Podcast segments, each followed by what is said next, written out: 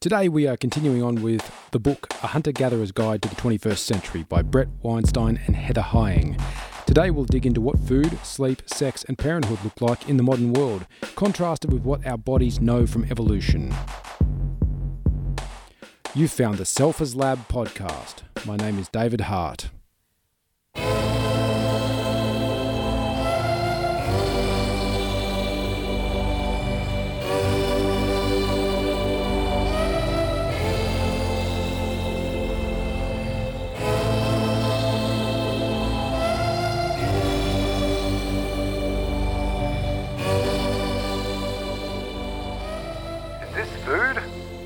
What is the best diet for humans?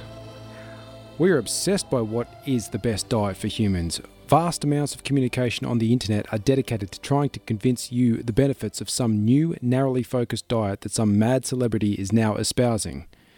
The implications of diets such as raw, vegan, or paleo diets is that there is a rigid, fixed, and universal answer to what we should eat.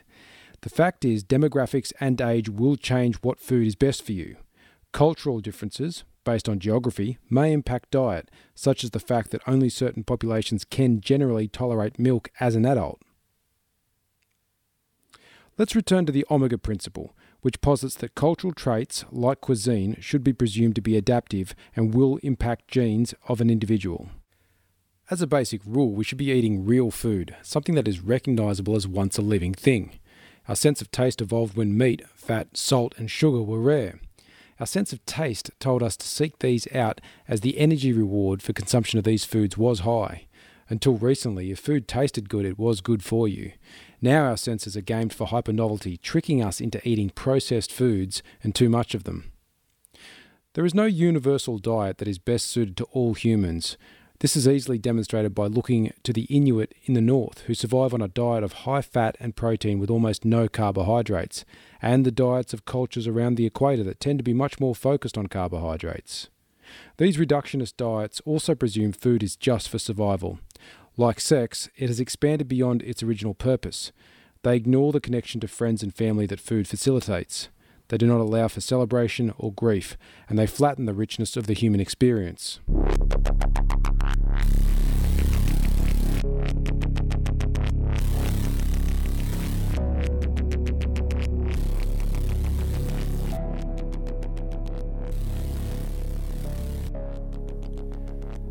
We've been using tools since before we split from our chimp like ancestors 6 million years ago. 3.3 million years we were crafting and using stone tools. 2.5 million years we were killing animals with stone tools and extracting marrow from their bones. We may have been controlling fire for 1.5 million years. Fire was absolutely transformational for early humans. It provided warmth and light, warning and protection. We could boil water, eradicate pests, dry clothes, and temper metal. We could see each other at night and extend our waking hours. Cooking food reduces the risks of illness from parasites and pathogens. It can detoxify some plants and reduces spoilage. The biggest advantage, though, is that cooking increases calories released from food. To get sufficient calories on a raw diet, humans had to chew for five hours every day. Once we had mastered cooking, there was more time for other pursuits, developing crafts, for telling stories. It also acted as a social lubricant, pulling people together for celebrations and rituals. Fire was an amplifier of conscious exploration, both internally and externally. Internally, it facilitated long conversations into the night that resulted in discourse, collaboration, and the development of ideas. Externally, we used fire to explore places that were previously unreachable, to travel to colder places, preserve food for longer journeys, provide warmth in colder regions, to ward off enemies, and to provide comfort against an unforgiving world.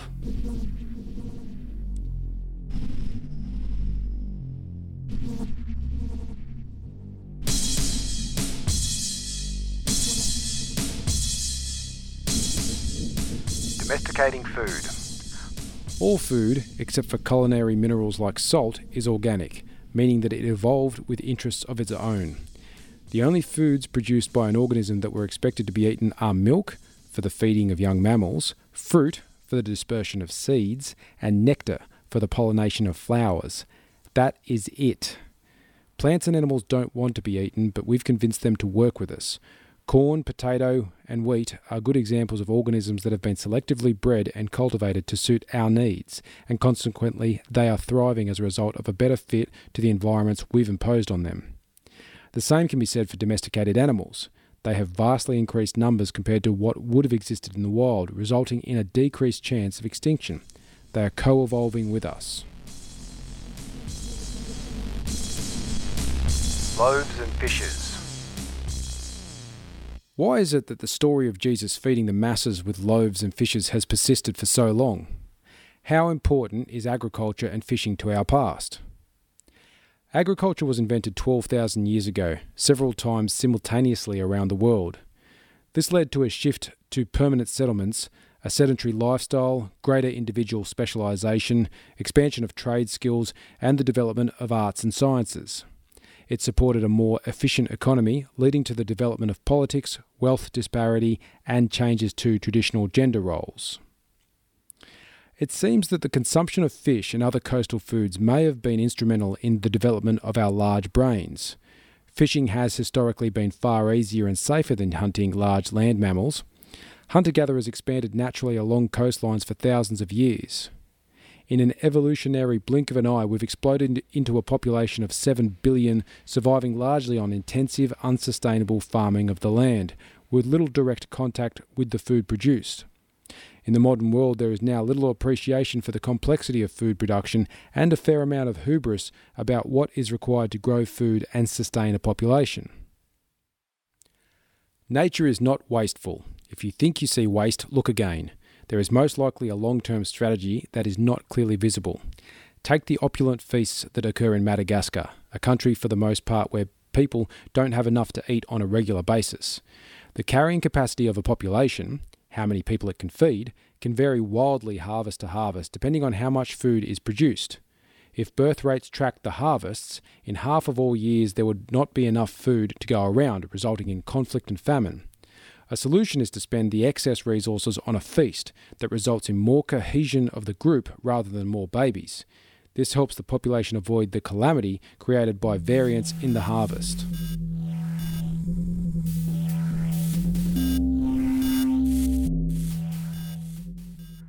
So, what to do next? Shop at the edges of the supermarket.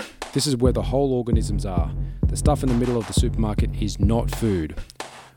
Avoid GMOs. We don't know the long term impact of these on humans.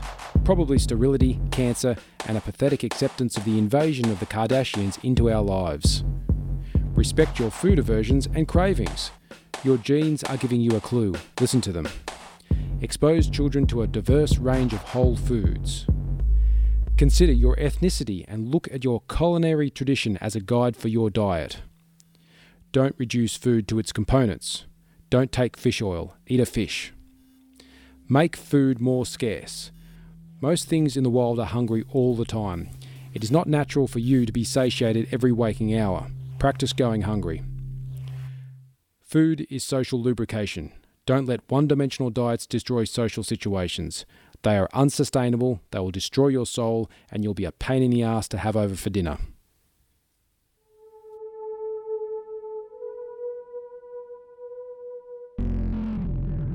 I need sleep. Every animal sleeps. It turns out that it is impossible to build an eye that is optimized for both day and night. Day animals are diurnal, night animals are nocturnal. If an animal's eyes are optimized for the in between times, they are crepuscular. No matter what the solution is, there are trade offs. An animal that handled all light conditions but did it poorly would not successfully compete. It would be eaten by something that figured out how to optimize for one of the other states. Whatever light condition you optimize for, you will still need to sleep. Returning to us, there is an extremely long history, think millions of years, of diurnal creatures in our lineage. Sleep saves energy and our body rests. But what about our brain? We've figured out through our evolution a neat trick that makes use of our energy hungry brain during sleep we can run scenarios, creating and playing fragments of movies called dreams. This is a tremendous advantage. To be able to run simulations to see what happens in different scenarios, to find out what the outcome may be. We don't have to act out everything in real life. Our brains can run simulations while we are conscious, awake, and unconscious, asleep. Sleep can broadly be divided into two types REM sleep, rapid eye movement. This is when your eyes flitter around like crazy and your body is paralyzed. No, this isn't a horror film, this is really one of your sleep states. And non REM sleep, the deepest form of which is slow wave sleep. Only mammals and birds have REM sleep. Slow wave sleep is more ancient. During slow wave sleep, memories are stored, and old and redundant information is cut away. Skills that have been learned during the day are encoded. REM sleep is when you dream. Once evolutionary selection discovered the utility of using the mind to run simulations during body dormancy, it became integral to the development of all our systems. Novelty and sleep disruption. Electric lights, air travel, noise pollution, and working night shift. None of these occurred in any sense during our evolution. They are new intrusions on our nighttime rituals. The suprachiasmatic nucleus in our brain keeps track of where we are at in the day with respect to the photo period, the length of time in the 24 hour period where there is light. Before electric lights, we never experienced light after dark of the intensity and duration we are now able to produce. Our eyes do an incredible job of adjusting to intensity, so we are ill equipped to be able to tell when the light is actually high intensity. Daylight tends towards the blue end of the light spectrum, moonlight and firelight towards the red end. Indoor lighting is brighter than moonlight and firelight and far bluer than sunlight. It has been shown that indoor lighting can interfere with circadian rhythms and hormonal cycles, but the interference is highly variant between individuals. LED lights are even worse, having an even more intense blue light component. Along with all the LEDs from every electronic device in the house, they are signaling to your brain that it is the middle of the day. If you or anyone in your house is suffering from a debilitating psychological disorder or cannot sleep, eradicating the daylight spectrum lights from your night environment could make a world of difference. It obviously also has a massive impact on all sorts of animals, affecting sleep cycles, germination, mating seasons, molting, and embryonic development. We should take the time to consider the implications of light pollution on the natural world and take steps to control and reduce where possible.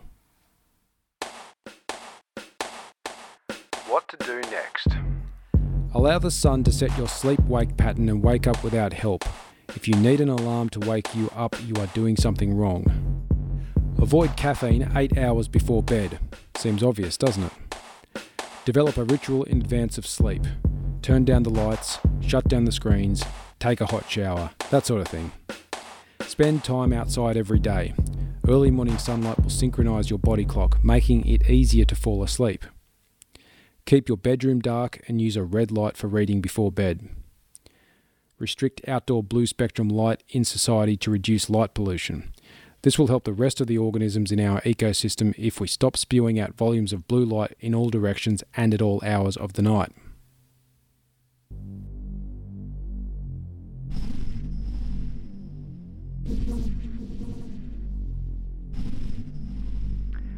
Sex and gender. The roles of men and women have been distinct for most of human history. The belief that all gender norms are regressive is a mistake, as men and women have worked in partnership throughout our evolutionary history against a cruel and dark world. Today, we live in a world where both sexes have broken down boundaries previously thought impossible. Women and men are not confined to their traditional roles, and this is a great thing. This does not mean, however, that men and women are the same at a population wide level. Take height, for example. If population Y is taller on average than population Z, this does not mean that all of Y is taller than all of Z. We seem to want sameness between sexes to make us feel good, but this is a shallow comfort. Men and women make different choices based on their interests and can be motivated by different goals. To ignore differences and demand uniformity is a different kind of sexism. Sex, the deep history. We have been sexual beings for at least 500 million years. It may even be a couple of billion years. Sexual reproduction is costly for organisms. You need to find the right mate, the right time of year, you need to tend to and rear the offspring, and only 50% of your genes get passed on. The reason sexual reproduction stuck around is because it is a more dynamic and hence better fit to the dynamic external environment than asexual reproduction. If you could clone yourself, asexual reproduction, this would be a successful strategy if the future was exactly the same as the past. Mixing up the genotype with someone else's helps discover better combinations that may survive into the future. The differences between men and women extend beyond reproduction, with different disease risk profiles, different brain structures, and different personalities. In general, at a population level, women are more altruistic, trusting, and compliant, and more prone to depression. Men are more prone to ADHD. Women are more prone to anxiety. Men prefer to work with things, and women prefer to work with people. Sex changes, sex roles. The usual role for the female across species is to choose a mate and raise the children. Males put on a display and the female chooses. In the vast majority of species, females are the limiting sex because they have to invest so heavily in the offspring. Males must compete for access to females. Males therefore tend to be larger, elephant seals, more aggressive, woolly monkeys, gaudier, peacocks, louder, frogs, or more melodious, mockingbirds. Sex role reversal, or gender switching, is not the same as changing sex. No sex has ever been changed, but behaviour, call it sex role or gender, is highly variable. We can change behaviour and are doing so as the traditional roles are changed. Sex does not equal gender. Sex is defined by our hardware. Gender is the software that runs on top of the hardware. Gender can be fluid, sex is fixed. Studying the obvious, some of the traditional gender roles are not outdated. Women, on average, are more likely to nest and nurture. Men are more likely to defend and explore. The difference between sexes are found in babies and across cultures. Neonate girls spend more time looking at faces, boys spend more time looking at things. In the modern world, most men and women prefer not to be restricted to any particular domain. There will still be differences due to sex preferences, and no parity will be achieved. Asking people to believe that there are no differences creates a more deranged worldview for all participants of society.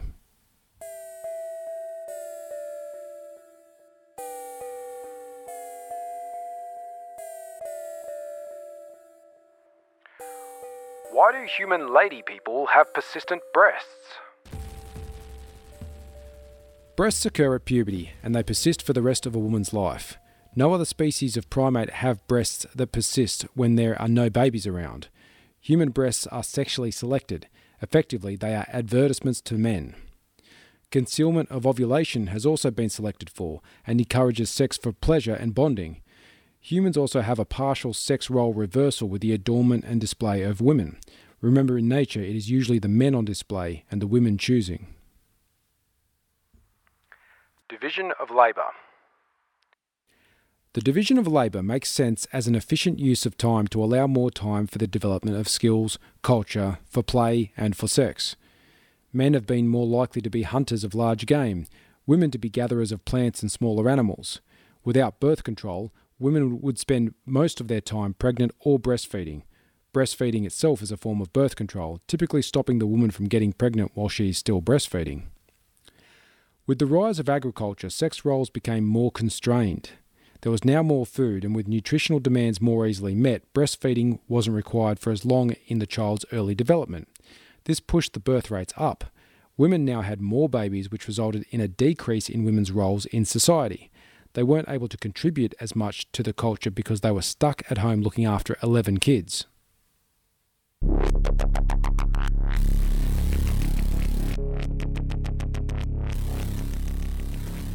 Sexual strategies. It takes a lot to bring a baby into the world, and absent monogamy and biparental care, men don't contribute much. It is interesting to look at what the different sexes are looking for in a mating partner. A cross cultural study showed that women were more interested in mates with high earning potential. This makes sense because women are in a vulnerable state while child rearing and need to be cared for. Men were more interested in mates who were young and physically attractive. These qualities typically act as proxies for fertility. Men are more concerned with someone who can successfully bear and raise children. Their ability to earn does not significantly enter the man's evolutionary calculation. There has, until recently, always been the question of paternity. How could the male know that the offspring was his? This drove the evolution of jealousy and is why mate guarding is far more prevalent in men. This is also why men have wanted to control the reproductive activities of women to try and ensure certainty of paternity. This setup leads broadly to three reproductive strategies. Number one, partner and invest long term. Number two, force reproduction on an unwilling mate. And number three, force nobody but invest little beyond short term sexual activity. Women have not had much flexibility historically in their strategy of choice. Typically, it is strategy one partner and invest long term. This is best for society, children, women, and most men. Strategy two is rape, and it is an indefensible strategy. Obviously, this is not honourable or desirable for individuals or society. The third strategy is effectively one night stands. Women are now adopting this strategy with birth control and the current wave of dating apps women adopting the worst traits of men is not evidence of equality and freedom. Engaging in the short game has diminished the sexual power of women and obscured the risks and long term cost of this strategy. Pornography and reductionism. Sex is interactional and emergent. The proxy for the thing is not the thing. There is information in watching others, but pornography essentially initiates strategy 3, which wants to get straight to sex. Porn reduces us to our parts and puts a premium on extremity for attention. One way to think of it is as a kind of sexual autism, repetitive behavior, and atypical sensitivity to sensual inputs. Porn reduces sex to a commodity, with a narrow focus on orgasm. People who have been shaped by the use of porn have trouble forming relationships and they have difficulty reading or interpreting a partner's responses. Porn flattens human sexuality and makes one of the most incredible things in the human experience mechanical, repetitive, and degrading. Well, what to do next? Avoid sex without commitment. Do not succumb to social pressure to embrace easy sex. Keep children away from porn. Can't believe this needs to be stated, but yes, keep them away from porn. Recognise that our differences contribute to our collective strength. Men and women are evolutionary partners, creating dynamic partnerships that produce offspring with a better chance of evolutionary fitness. If we were the same, evolution would have selected for only one sex.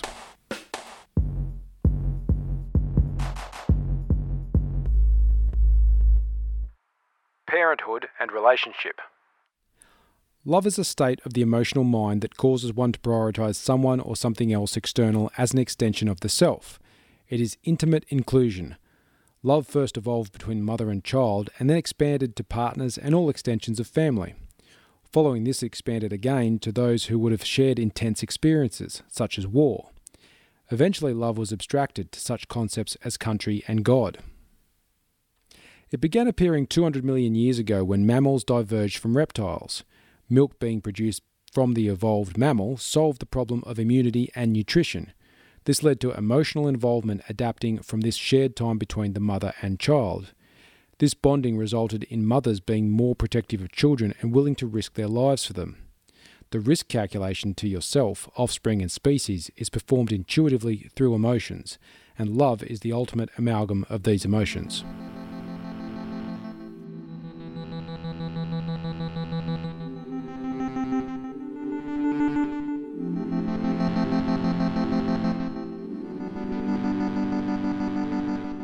Parental care. Love has evolved in mammals and the vast majority of birds. When children are fed and protected by parents, it means that they can evolve to helplessness. This allows for massive flexibility in programming through cultural transmission and allows for rapid behavioural adaptation to the environment. Plasticity emerges in life that is not fully programmed by the genome. Cooperative breeding emerges when rates of promiscuity are low and resources are not monopolised. Differences in size between males and females in animals, with males being the larger of the two, is a strong indicator of polygyny in vertebrate species, polygyny being one male with multiple female partners. Men are about 15% larger than females and physically stronger, indicating that our ancestors were polygynous, with mating males having multiple female partners. Monogamy has the greatest potential for cooperation and fairness. In primates, monogamy is also correlated with the largest relative brain size. With no monogamy, females are burdened with all the child rearing responsibilities. Due to a limited number of males having access to most of the females, the rest of the unlucky males will mate with almost anything. With monogamy, males become more like females. They become more choosy and less aggressive because nearly everyone has a mate. Mammals have a harder time evolving stable monogamy due to the longer gestation period, resulting in males being unsure if they are the father and generally not sticking around if in doubt. Once the male decides to stick around, it is useful for them to help out, and it results in better outcomes for the offspring, and more offspring can be supported. It appears as human babies got more helpless, the pair bonding got tighter, which then facilitated love between partners. Implications of monogamy in humans. Mating systems shift as ecological conditions change. If resources are in surplus, then monogamy is favoured. When polygyny is on the rise, there is an increase in sexually frustrated young men who are willing to take huge risks to get access to a mate. Absent birth control, promiscuity is good for men and dangerous for women. Birth control made it not so dangerous for women, but reduced the value of women to men, resulting in men being less likely to commit. Yes, it is a lot more sex, but it is junk sex with no depth. Women may consciously want to have sex without commitment, but are wired to fall in love with men and aim for strong pair bonding due to the high cost of having babies. If women behave like men, the system breaks down so that everyone behaves like men at their most crappy and adolescent. Monogamy creates more competent adults, reduces violence and warfare due to less sexually frustrated men, and fosters cooperation. Do you really want your racist grandfather living forever? Imagine if we could solve aging, fix our hardware, and live for centuries. What about our software? The mind in this case is the software, and the hardware is the brain. To not fill our brains with too much information, we need to forget most of it. At advanced ages, we have a fragmented cognition. How much worse would this get if individuals lived longer? What out of date values would corrupt and derange the present? The deep evolutionary solution to this problem is our descendants. Remember, the human niche is niche switching, and niches can be incredibly short. Culture passed on from elders allows for programming of the offspring to adapt and transition. The idea is for parents to upload their information and skills to their kids, then they can refine what needs updating and move forward with a new map of reality. Preservation of individuals would interrupt the primary mechanism by which humans innovate. Individuals must die so that humans can thrive.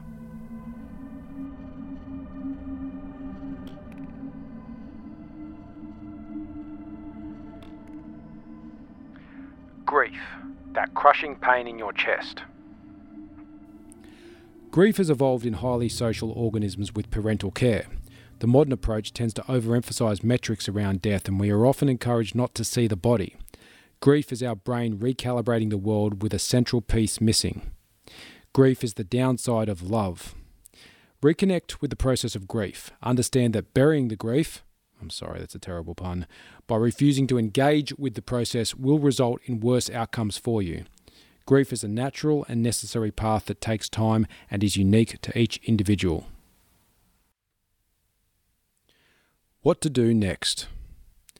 Take time to grieve in a way that feels right and spend time with the body of a loved one after they die. Avoid dating apps.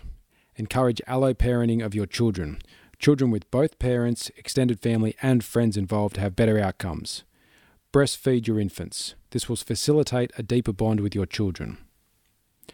Right, you now know why you can't sleep, why your sex sucks, why your food is poisoning you, and why you are probably failing as a parent. You've got notes now, you've got actions. Shut down the phone, go lie in bed, and think about what you've done. Next post will bring this one home with notes on childhood, school, and becoming an adult.